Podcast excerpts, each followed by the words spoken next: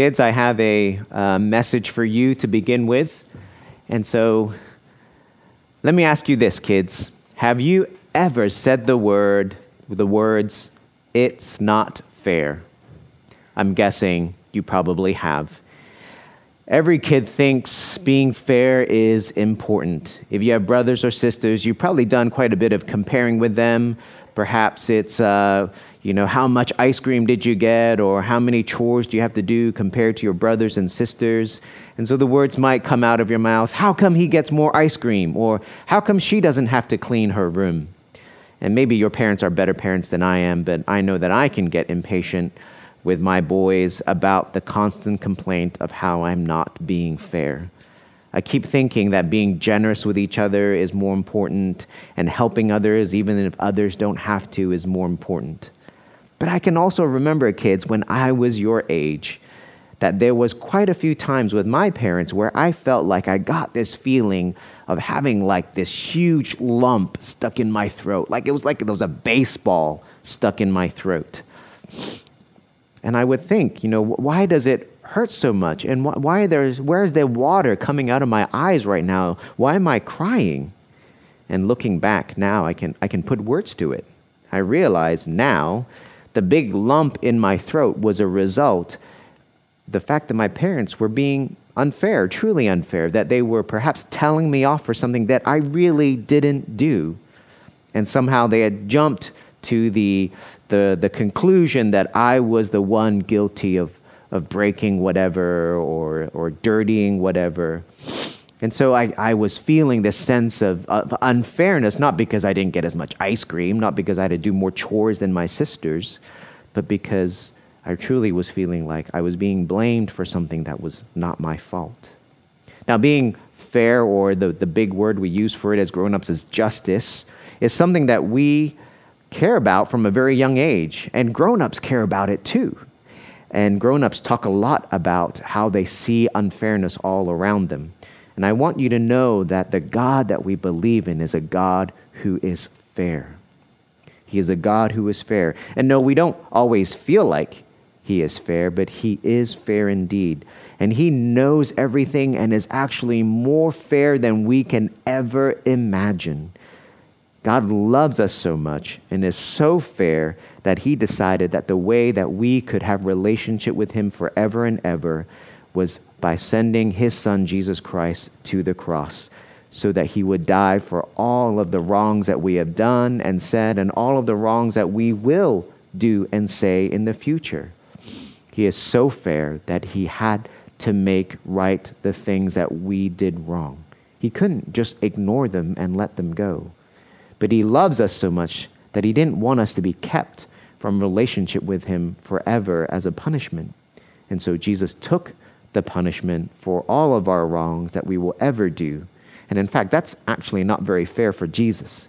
But Jesus willingly, out of love for us, took that punishment, took that feeling of that big lump in his throat for our sake, so that we could have relationship with God forever and ever and ever and that our wrongs would not get in the way of that relationship. So, kids, if you ever get that feeling that it's not fair, remember that God is completely fair, but also completely loves you through and through, and that He shows that through Jesus on the cross. So, I hope you take that with you this week, kids, and keep listening in if you want as we dig deeper into this passage today where we will see these ideas of fairness play out in this picture of the marriage feast um, that is a picture of, of, of heaven, essentially. So, kids and adults, we come now to the marriage feast in the book of Revelation. We come to the last sections of Revelation that really give us hope as Christians in this life. And this image of the marriage feast is this beautiful image for our Christian hope. And so I want to ask, we're going to ask this question again and again throughout today. What does it mean to partake in the marriage feast? What does it mean to partake in the marriage feast? And the answer is, and you can write this down if this helps you the marriage feast is justice, worship, and marriage. The marriage feast is justice, worship, and marriage.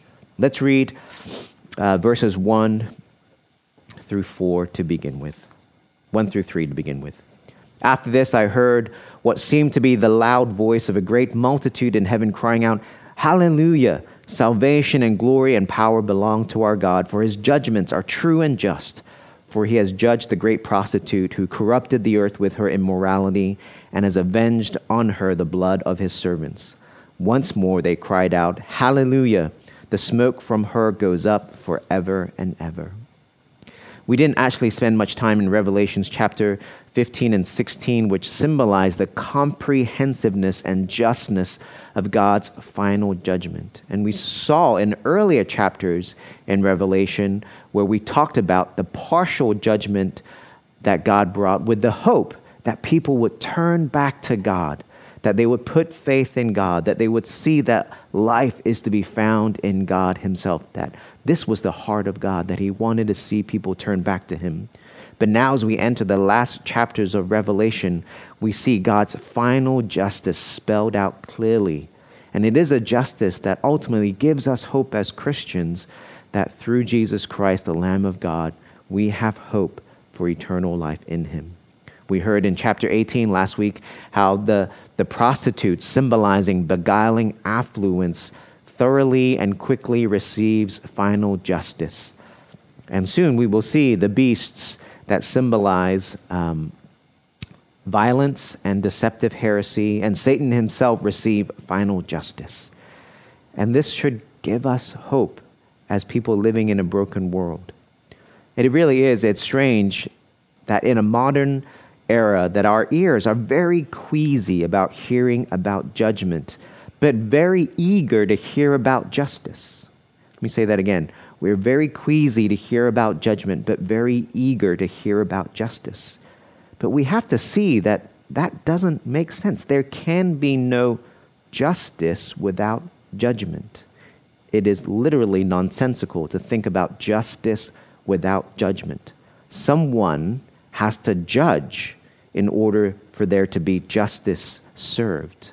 So who will judge rightly? Will you judge rightly, or will you trust God to be the judge?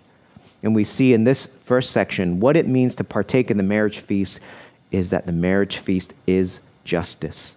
We hear in verse 1 a loud voice like the sound of a great multitude cry out, Hallelujah. And actually, this particular Greek word for hallelujah is only found here in chapter 19, in verses 1 3, 4, and 6. And it comes from a Hebrew term that essentially means praise Yahweh, and that it's seen often in the Psalms, particularly Psalms 113 to 118.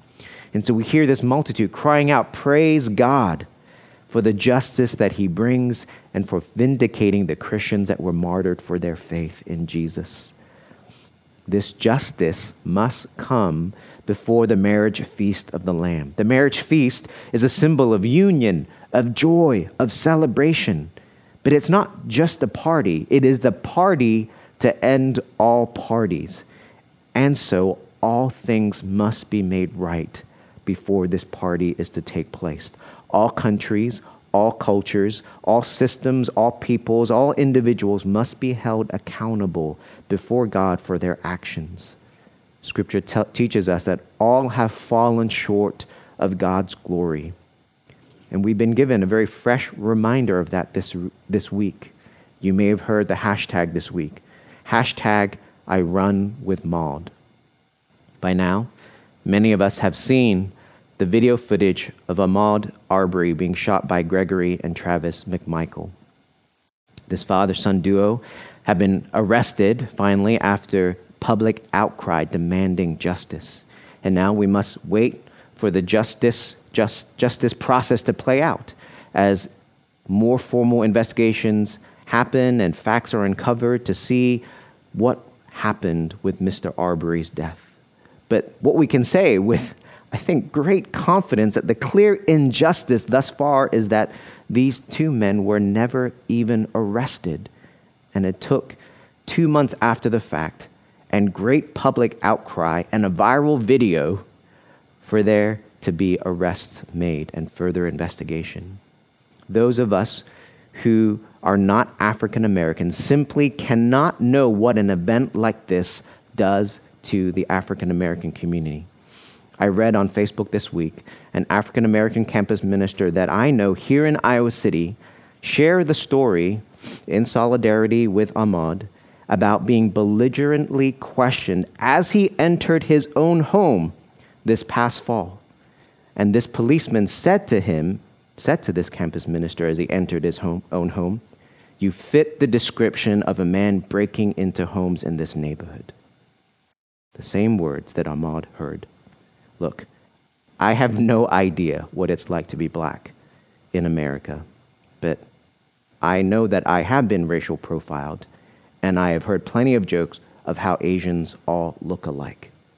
And so, for that reason, it's not hard for me to imagine how scary these words are. You fit the description. And it's not just in other parts of the country where we see this kind of injustice happen, it's right here at home. Our hearts cry out for justice.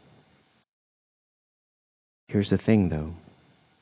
If we cry out for justice, as we often do, then we need a judge who we can trust, who is unbiased, unbribable, and understanding of all the facts and all the mitigating circumstances.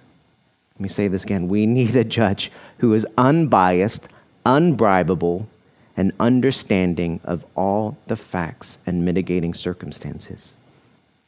Are you so arrogant to think that you can be that judge? So often today in our culture, we cry out for justice, but we have no foundation or standard in which to judge anything. We have no judge to trust with our injustices. Yes, we must trust a legal system. We must trust, trust human judges to do their parts. But I'm talking about the big picture of justice. Do we just put that responsibility in our hands as humans? Or must we trust a God who is unbiased, unbribable, and understanding of all the facts and mitigating circumstances? What about all the injustices that aren't captured on video and made viral? What will we do with those injustices? And Revelation says to us trust God to be the judge who is worthy to make judgment and bring justice to individuals and institutional sins in this world. Revelation clearly unveils the responsibility that individuals and institutions have in explicitly and complicitly sinning against God and others. But Revelation also gives us hope and unveils the responsibility of Satan and the unholy trinity of violence and heresy and beguiling affluence. And this verse, these verses teach us that justice must happen before the marriage feast. And who will we look to for that justice? As Christians, we do not and should not take justice into our own hands we look to the Lord Jesus Christ to bring justice in the end, and this is what sustains us and gives us hope and enables us to persevere. The marriage feast means justice. But let's look at verse 4 now. Verse 4 says, And the 24 elders and the four living creatures fell down and worshiped God who was seated on the throne, saying, Amen, Alleluia.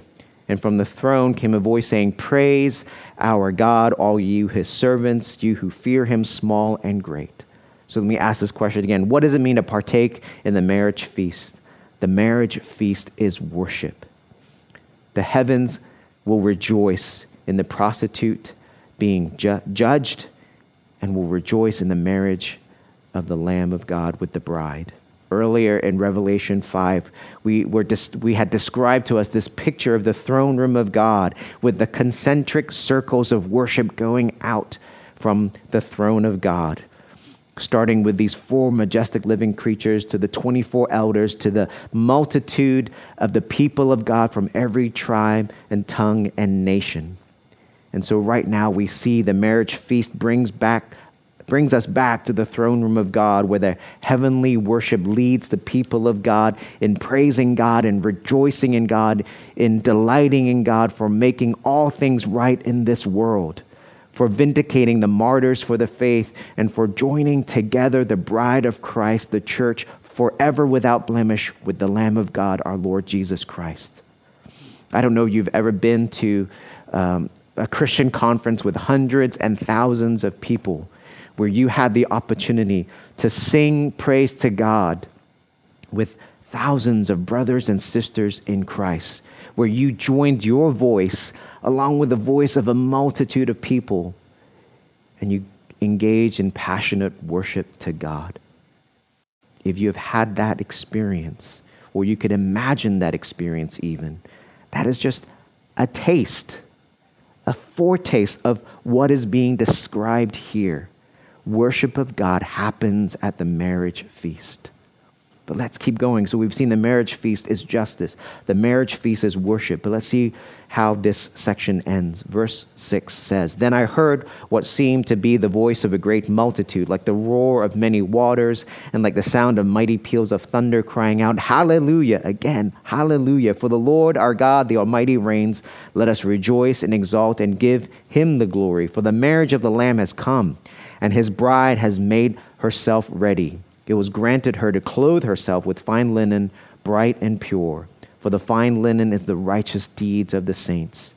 And the angel said to me, Write this Blessed are those who are invited to the marriage supper of the Lamb. And he said to me, These are the true words of God. Then I fell down at his feet to worship him. But he said to me, You must not do that. I am a fellow servant with you and your brothers who hold to the testimony of Jesus. Worship God. For the testimony of Jesus is the spirit of prophecy. So let me ask you again what does it mean to partake in the marriage feast? And of course, it means marriage. The bride must be prepared for marriage. The church, church must be made pure by persevering in the testimony of Jesus in word and deed. And that has been a theme throughout Revelation starting from the words we saw that were given to the seven churches earlier on in the book of Revelation, that the church is to come out of the ways of violence and deceptive heresy and beguiling affluence and pleasure. The bride must make herself ready, but her wedding dress of righteousness must be granted to her by the Lamb. Verses 7 and 8 say, For the marriage of the Lamb has come, and his bride has made herself ready. But verse 8 it was granted her to clothe herself with fine linen, bright and pure. Or as one commentator says, her gown of righteous deeds is her groom's gift of grace. Her gown of righteous deeds is her groom's gift of grace. As Christians, we have a job. We must cooperate with the Holy Spirit within, within us to be made pure by persevering in our testimony of Jesus in word and deed. But Jesus has a job too. The Lamb of God, our groom, is the one who makes us righteous, pleasing, acceptable before God. The Lamb of God makes us belong to God by clothing us with a wedding dress of righteous deeds. This is not a wedding dress we can make on our own, no matter how handy we are. This is not a wedding dress we can buy for ourselves, no matter how rich we are. This is not a wedding dress we can find for ourselves, no matter how smart or resourceful we are. This is a wedding dress of perfect righteous deeds that can only be granted to us by faith in the Lamb that was slain. And this text here points us to an, I think, even more beautiful picture in Isaiah 25, which again, this alludes to a gospel picture of the marriage feast of God. And there in Isaiah 25, it says this On this mountain, the Lord of hosts will make for all peoples a feast of rich food, a feast of well aged wine, a rich food full of marrow, of aged wine well refined. And he will swallow up on this mountain the covering that is cast over all peoples, the veil that is spread over all nations. He will swallow up death forever. And the Lord God will wipe away tears from all faces, and the reproach of his people he will take away from all the earth, for the Lord has spoken.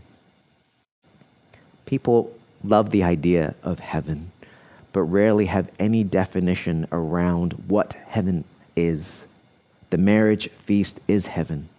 The marriage feast is a picture of the promised land, the next life, the kingdom of God, the new heaven and earth, the new Jerusalem. Do you want to participate in the marriage feast? Do you want justice, worship, and marriage with God forever? All you need to do is by faith to put on the wedding dress of Christ's righteousness granted to you and to persevere in your testimony of Jesus. You don't have to be perfect in and of yourself. By faith, you need to put on this wedding dress of Christ's righteousness and persevere in the testimony of Jesus in word and deed. May your hearts continue to long for justice, worship, and marriage of the Lamb that was slain. It's not fair, you say. No, it's not fair for Jesus, but he loves us so much. Let us pray.